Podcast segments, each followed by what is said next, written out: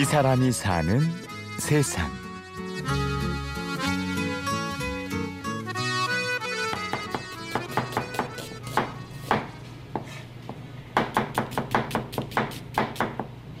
서울 불광동의 한 반찬 가게.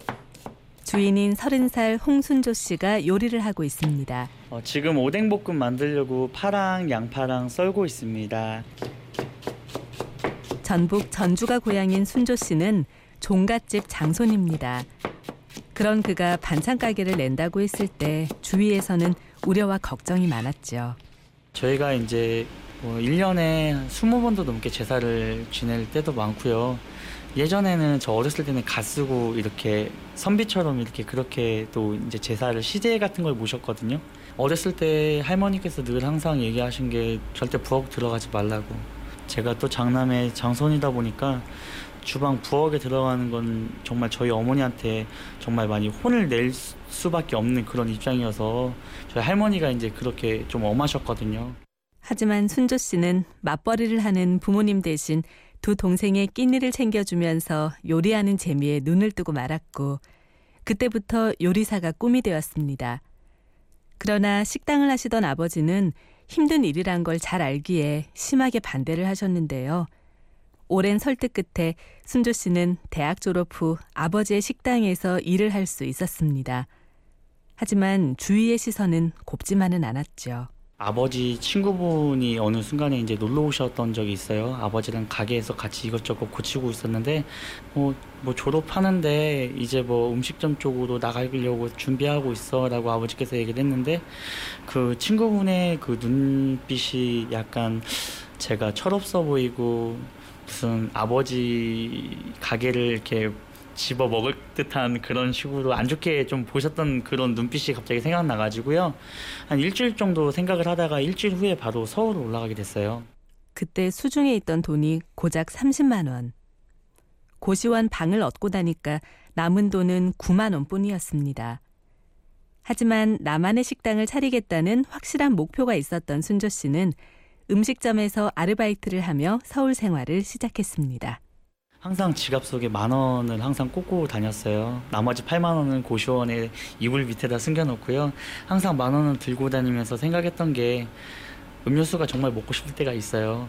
슈퍼에 지나가면 이제 음료수 한 캔을 사 먹고 싶은데 그 단돈 900원이 1000원이 너무 아까운 거예요. 왜냐면 이 만 원짜리 한 장을 꺼냈을 때 이 만 원짜리가 색이 바람 9개가 되잖아요. 그래서 그것 때문에 이거는 절대 뭐 쉽게 쓸 수 있는 돈이 아닌 것 같다라고 생각해서 이제 그 만 원을 그대로 지갑에 넣어놓고 집에 가서 고시원 가서 그래서 물로써 이제 그 기쁨을 대신했던 것 같아요.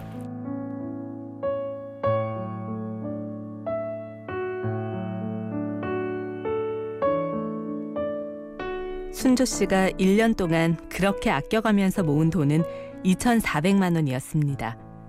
하지만 그 돈을 순식간에 날리고 말았는데요. 같이 일했던 그 아는 친한 형이 있었는데 부모님이 이제 아프시다 그래서 그 병원비가 없어서 사람이 치료를 못 받는다는 그 자체가 평상시에는 그렇게 와닿지 않았는데 이제 식구들이랑 한 1년 정도 떨어져 있다 보니까 가족에 대한 그런 애틋함이 생기더라고요. 영수증 같은 걸 받아가지고 제가 돈을 빌려줬는데 알고 보니까 그분이 묻지마 투자를 하신 거예요. 젊은 날에 귀중한 기회들과 맞바꾼 돈이 사라져버렸다는 허탈감. 가까운 사람에게서 당한 배신은 깊은 상처를 남겼습니다. 근데 그 돈이 한순간에 없어지고 제 꿈마저도 이렇게 밀물 썰물처럼 이렇게 흘러가듯이 점점 사라지더라고요. 내가 너무 과한 욕심을 한 건 아닐까 아니면 내가 너무 돈만 쫓아왔던 게 아닐까 뭐 그런 식으로 생각을 정말 많이 하면서 스스로 비하를 정말 많이 하면서 우울증 같은 게 생기기도 했었고요. 하지만 다시 일어설 수 있었던 것도 역시 꿈 때문이었습니다. 매일 거울을 보면서 할 수 있다고 다짐했죠. 오직 혼자 힘으로 해내보겠다고 다짐한 순조 씨는 이번엔 자동차 영업 일을 시작했습니다. 주변에다가는 제가 영업한다고 거의 얘기를 안 했거든요. 부담 주기 싫었고요.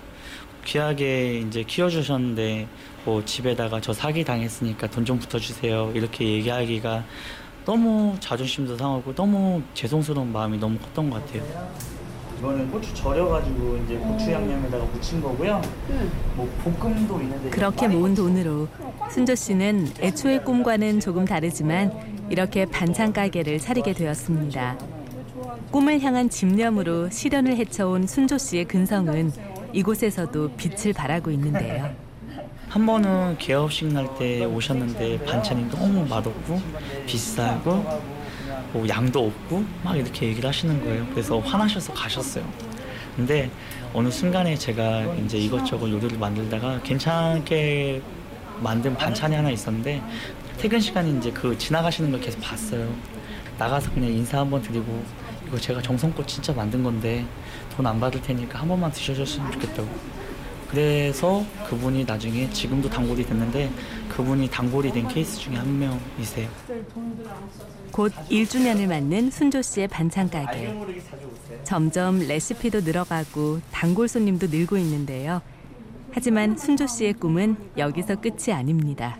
목표가 뭐냐면 저같이 이제 지방에서 올라왔던 친구들이나 아니면 요식업 쪽에서 정말 즐겁게 일할 수 있는 그런 젊은 사람들이 일할 수 있는 그런 식품 회사를 만들어 보고 싶어서 지금도 계속 노력 또 노력하고 있습니다. 이 사람이 사는 세상. 취재 및 구성의 최문혜, 연출 최우용, 내레이션 아나운서 류수민이었습니다. 오디오 다큐멘터리 이 사람이 사는 세상은 스마트폰과 컴퓨터에서 팟캐스트를 통해 다시 들을 수 있고요. 저는 내일 오전 11시 50분에 찾아오겠습니다. 고맙습니다.